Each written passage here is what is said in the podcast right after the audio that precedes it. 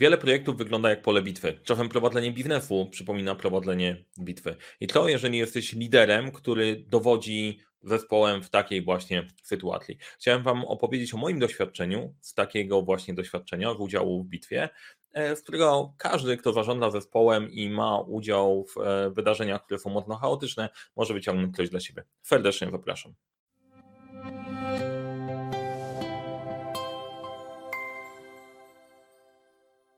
Cześć, nazywam się Mariusz Kapufta. Uczę, jak rozpoczynać i kończyć fuklesem projekty w świecie, w którym brakuje czasu, brakuje zasobów, a to nie brakuje problemów i pomagam te problemy rozwiązywać razem z moim zespołem od przeanalizowania, co jest nie tak, przez wdrożenie narzędzi, audytów itd. Tak e, dzisiaj chciałem opowiedzieć Wam o właśnie o bitwie, o wspomnieniach lidera niewyciążonej armii, której tym właśnie liderem miałem szansę być. Tutaj w ogóle na początek chciałem pozdrowić moją grupę w Akademii Psychologii Przywództwa, grupę numer 3. Pozwalam was, pozdrawiam Was serdecznie, świetne doświadczenie i chciałem pozdrowić wszystkich, którzy byli w mojej armii tego dnia e, za to, że mogłem z Wami podziałać i powalczyć. Teraz przejdźmy do tematu w ogóle o co chodzi.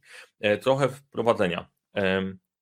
Ta armia i ta bitwa, w której braliśmy udział, to była taka gra symulacyjna na moich studiach podyplomowych. Rozwijam się, dokształcam tak dalej. I e, akurat miałem szczęście być liderem jednej z tych armii i chciałem Wam o tym doświadczeniu opowiedzieć.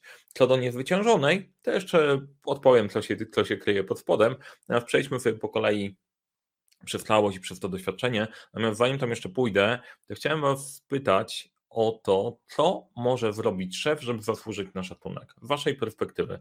Czy mieliście kiedyś takiego szefa, takiego lidera, którego szanowaliście za to, co robi i wiedzieliście, ok, za tym człowiekiem mogę iść, za tym człowiekiem mogę, e, mogę podążać. Jestem ciekaw, co takiego buduje wasz szacunek, wasz szacunek, bo już zaraz zacznę definiować, co ten szacunek oznacza. Wszyscy intuicyjnie jakoś to wyłapujemy. E, chciałbym usłyszeć, usłyszeć wasze, wasze zdanie, bo to jest ciekawe. Dla, dla różnych osób, w różnych środowiskach pewnie będą to różne rzeczy. Napiszcie w komentarzu. A teraz przejdźmy trochę do doświadczeń. Jak gry symulacyjne, nie wiem, czy braliście kiedykolwiek udział w jakiejkolwiek grze symulacyjnej, biznesowej z zakresu serious gaming, bo nie chodzi o zabawę, chodzi o to, żeby się czegoś, czegoś nauczyć, to to wydarzenie było właśnie taką, e, taką symulacją, gdzie 100 osób biorące udział w studiach podyplomowych zostało podzielone na dwie grupy, po 50 osób, no i trzeba było wybrać lidera. Nie będę Wam opowiadał o E, nie będę Wam opowiadał o detalach samej gry, bo jeżeli bra będziecie brać kiedyś w niej udział, to nie chcę Wam psuć, psuć zabawy. Chcę Wam opowiedzieć bardziej o, e, o wrażeniach i o doświadczeniach wyciągniętych dla mnie. To jest po prostu moje wnioski. Nie popsuję Wam nigdy, nigdy gry, a, e, a czegoś możemy się nauczyć. Nasz pierwszy krok, jak zostałem tym daimio, czyli liderem, generałem jednej, jednej z armii. E, no, wyszło to trochę przypadkowo, bo szczerze mówiąc, nie za bardzo chciałem tym liderem być. E, chciałem gdzieś sobie na spokojnie ten dzień e, z tyłu przetrwać i tam spokojnie po prostu jako samuraj powalczyć sobie na polu bitwy, nie wypaść źle. Ale okazało się, że sytuacja wyglądała w ten sposób, że dzień wcześniej dwa dni wcześniej poznałem kilka osób, ktoś zdecydował z tych osób, że ok, może on, reszta osób nie wskazała, tak zostałem liderem. E, to był mały szok, e, bo przez cały czas przygotowania do bitwy ja sobie myślałem, że ok, to nie będzie w ogóle moja rola. I e, taki wniosek w ogóle czasem trafia na w życiu, trafia nas taka sytuacja, że nie spodziewałeś się, że będziesz po prostu w tym momencie musisz brać na siebie jakieś konkretne obowiązki i bierzesz je albo nie. E, warto się, na pewno mega dużo, dużą rzeczą jest, dużo łatwiej jest wejść w jakąś rolę, jeżeli do niej się jakoś przygotowujesz. To pomaga. Natomiast jakby za długo się przygotowywać, to też człowiek może trochę przekombinować. Moje założenie było takie, że przez ten rok praktycznie cały ten rok, bawiąc się na zawodach strzeleckich w Piro i wyciągając całkiem niezłe rezultaty, stwierdziłem, że chcę odpuścić trochę wygrywanie za wszelką cenę. Więc to też była kolejna rzecz z wchodzeniem w taki projekt, takie przedsięwzięcie na zasadzie OK, zobaczmy, nauczmy się jak najwięcej, potraktuję to doświadczenie, żeby sprawdzić, jak e, mogę dowodzić zespołem, przewodzić zespołem w trochę inny sposób niż robię to na co dzień, albo mi się wydawało, że e, niż robię to na co dzień. Więc po prostu całe story, tak właśnie zostałem daimio. Teraz pierwsza rzecz, którą warto mieć niezależnie od tego, co robisz. Marek Aureliusz ma genialne powiedzenie, w razie wątpliwości atakuj. I to jest świetna strategia. Lepiej mieć inicjatywę niż jej nie mieć. I teraz, jeżeli zastanawiasz się za długo nad jakimkolwiek rozwiązaniem, w sytuacji kryzysowej lepiej obrać jakąkolwiek strategię, jakąkolwiek, bo ona ci pozwoli się poruszać w jakimś kierunku. Jeżeli później będziesz na niej pracował, możesz coś podziałać. Jakąkolwiek strategię mieliśmy, znaczy założenie, założenie generalnie co do chaosu zakłada, że e, powinno się tam prowadzić bardziej zespół dyrektywnie. Nie na zasadzie partycypacji, tylko jeżeli jest chaos, to ty przejmujesz dowodzenie i twardą ręką po prostu wydajesz, wydajesz rozkazy, co jest niegłupim podejściem, szczerze mówiąc, i w wielu sytuacjach w projektach, jak nikt nie wie, co robić, jak ty powiesz, ja wiem, podniesiesz rękę i powiesz, idziemy w tamtą stronę, to jedziemy. Zastanawianie się nad strategią, jaka ona może być, czy w tą stronę, czy w tamtą i tak dalej, jest masakrycznie szkodliwe. I to nieważne, czy zaraz przyleci strzała i trafi cię w hełm, albo gdzieś poniżej cię wyeliminuje, czy prowadzisz projekt, czy zarządzasz firmą. Jakakolwiek strategia, jakikolwiek kierunek, gdzie idziemy, jest lepszy niż stanie w miejscu. Jak zatrzymasz się w miejscu, to całość się całość się wywróci.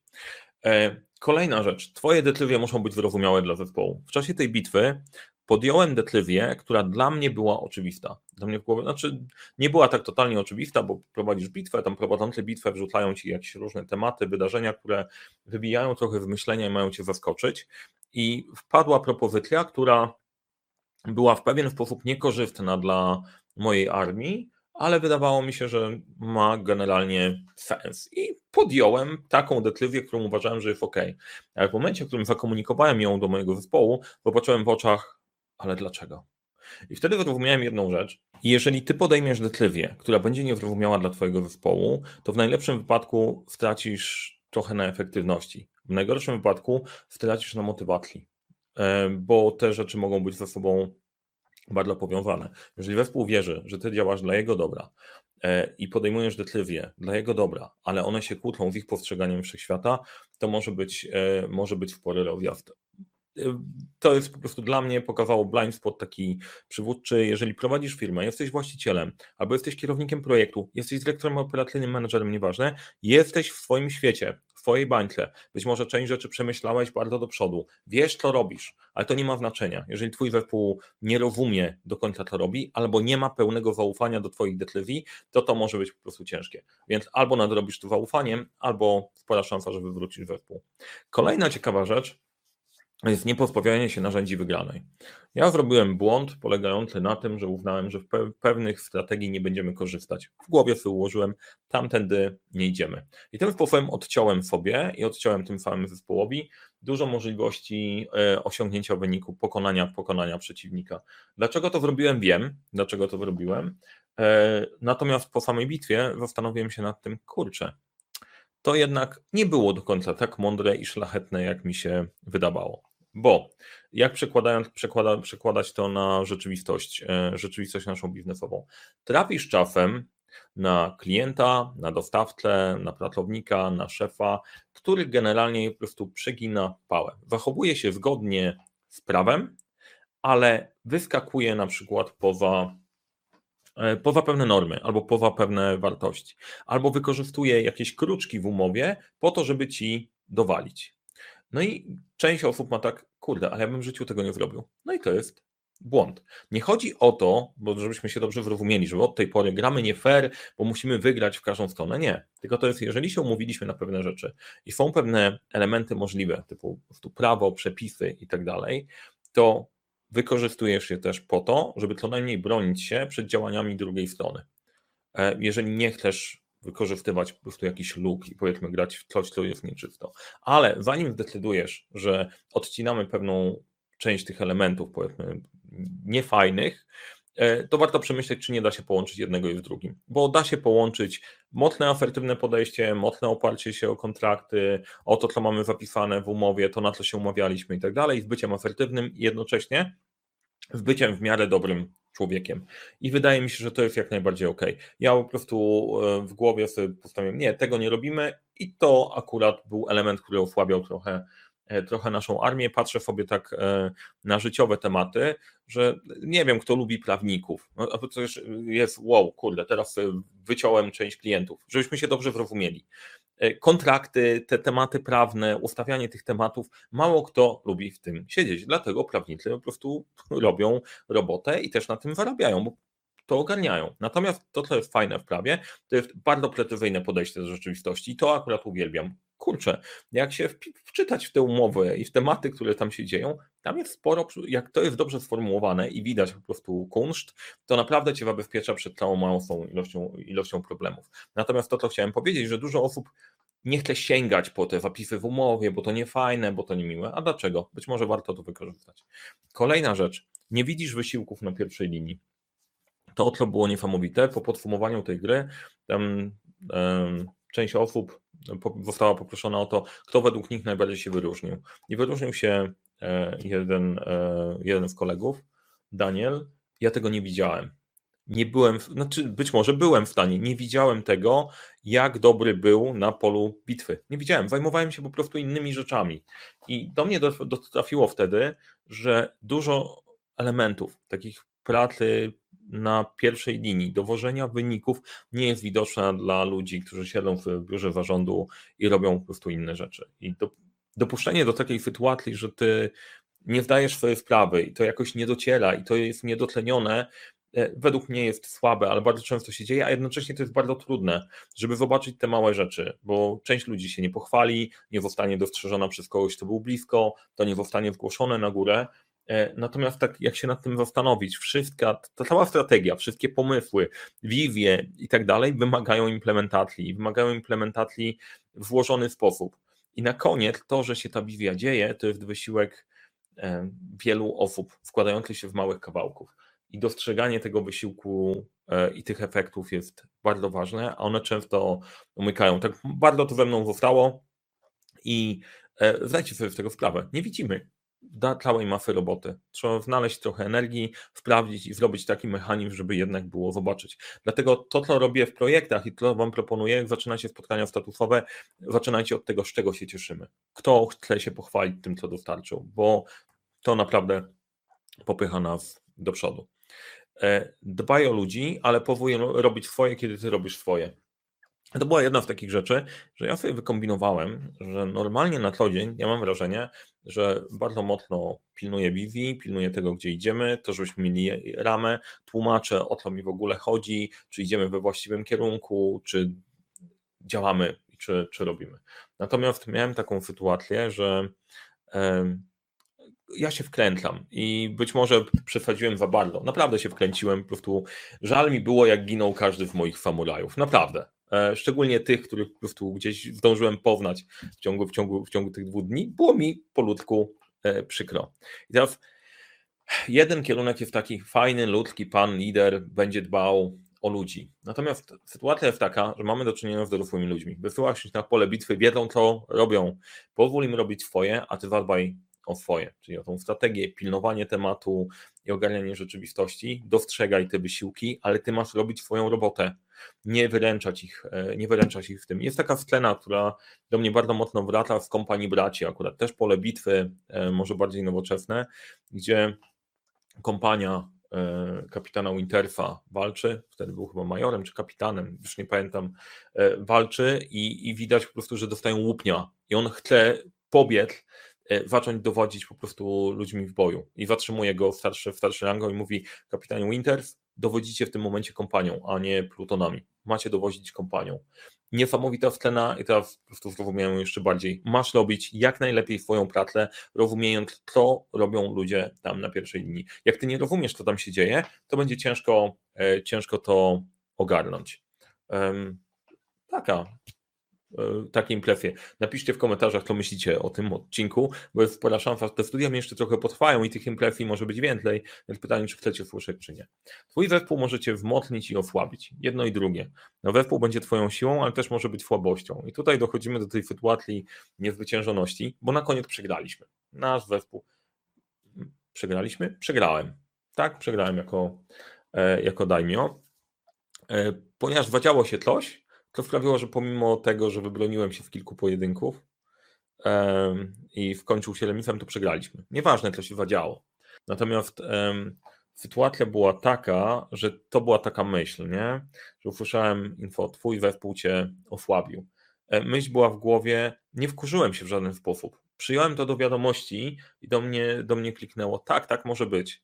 Na koniec to ty, swoją twarzą, swoimi działaniami, ty firmujesz to, pod czym się podpisujesz jako lider. Nie ma opcji, że ty się w tego wypiszesz.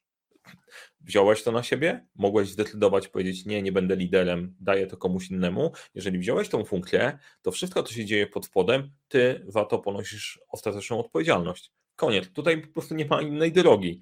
E, I tak, na to nie do końca, jak mam odpowiadać za tych ludzi. Odpowiadaj za wszystko, co się dzieje pod spodem i ty podpisujesz się pod tym. Uważam, że to jest jedna z takich rzeczy, która daje mega siłę, no bo nie walisz nikogo na ludzi pod spodem. To jest twoje, to jest twoje. E, I to, że twój zespół może cię wzmocnić, tak, czasem e, przychodzisz na spotkanie, przychodzisz na spotkanie, działasz, prowadzisz po prostu rozmowy, prawie wygrywasz i ktoś z twojego zespołu coś chlapnie. No i co wtedy, nie? No to kurde nagle jest strzał, bo ktoś tam powiedział, to nie tylko ci buduje całą historię, jak ty chciałeś sprzedać temat. Czy ja to wina, czy tu problem. Ale też może być inaczej. Możesz przyjść tam przygotowany i twój zespół może dorzucić takie rzeczy, które sprawią, tak, jest win. To jest pokazaliśmy to razem zespołowo. Warto o tym pomyśleć. Warto o tym pomyśleć, jak duży wpływ mogą mieć małe zachowania na wynik ostateczny, które wydają się w poworu nieistotne, bo tutaj akurat tak było. To z poworu nieistotnego załatwiło całość. O czym warto pamiętać w takim razie na koniec? Pierwsze, stworzyć strategię. Upewnić się, że zespół ją rozumie. Jedną z rzeczy, którą ja uważam tutaj zrobiłem źle, była taka, że założyłem, że dla wszystkich jest jasne to, co powiedziałem. Powiedziałem to trochę w żartach e, i to nie do końca załapało. A, więc biorę na siebie. Dać ludziom środki do jej realizacji. To masz zapewnić po prostu tak, żeby oni to zrobili. Rzucanie strategii na zasadzie radźcie sobie i wykombinujecie całość wymaga albo mega wmotowanego zespołu, albo butla na górze. Jedna z dwóch rzeczy. To ty to odpowiadasz za to, żeby jakoś zapewnić te środki. Wykorzystanie ich i wymyślenie, jasne, leży po stronie ludzi, ale środki powinny być. Musisz umieć mierzyć tą strategię i ludzie muszą umieć mierzyć, czy idą we właściwym kierunku. Objaśniać tą strategię. W książki, w e, którejś książki to była PM, chyba tego samego autora, to pięć, pięć dysfunkcji pracy zespołowych. Nazwisko wleciało mi w tym momencie w głowę. Stale objaśniać wizję, stale objaśniać strategię. To jest niekończąca się praca, bo to cały czas ze sobą wymaga, wymaga doprecyzowania. Sytuacja się zmienia, czy ta sytuacja sprawia, że się zmienił, zmieniła nasza strategia, czy nie, czy ja dobrze realizuję Twoją strategię. To, że Ty masz w głowie pewną strategię, ludzie muszą Ci ufać i rozumieć, czy ich praca faktycznie zmierza we właściwym kierunku, czy nie. Jeżeli tego nie ma, to się e, rozjeżdża. I budować zespół, który zadba o siebie. To chyba największa, największa lekcja i, i takie podejście, jak zespół dba o siebie i pilnuje siebie i mu zależy, to jest spora szansa, że będzie szedł w kierunku celu wyznaczonego, e, szukając rozwiązań, pilnując rozwiązań tak dalej. Więc to były takie impresje, które zostają ze mną, ze mną po tej bitwie. Możecie się ze mną podzielić, podzielić, co myślicie. Natomiast dzięki tej bitwie też miałem możliwość poczuć się tak, jak się czują kierownicy projektów, których my wstawiamy w naszej grze symulacyjnej jako E, jako kierowników projektu, którzy mają poprowadzić zespół do tego, żeby wbudować fort.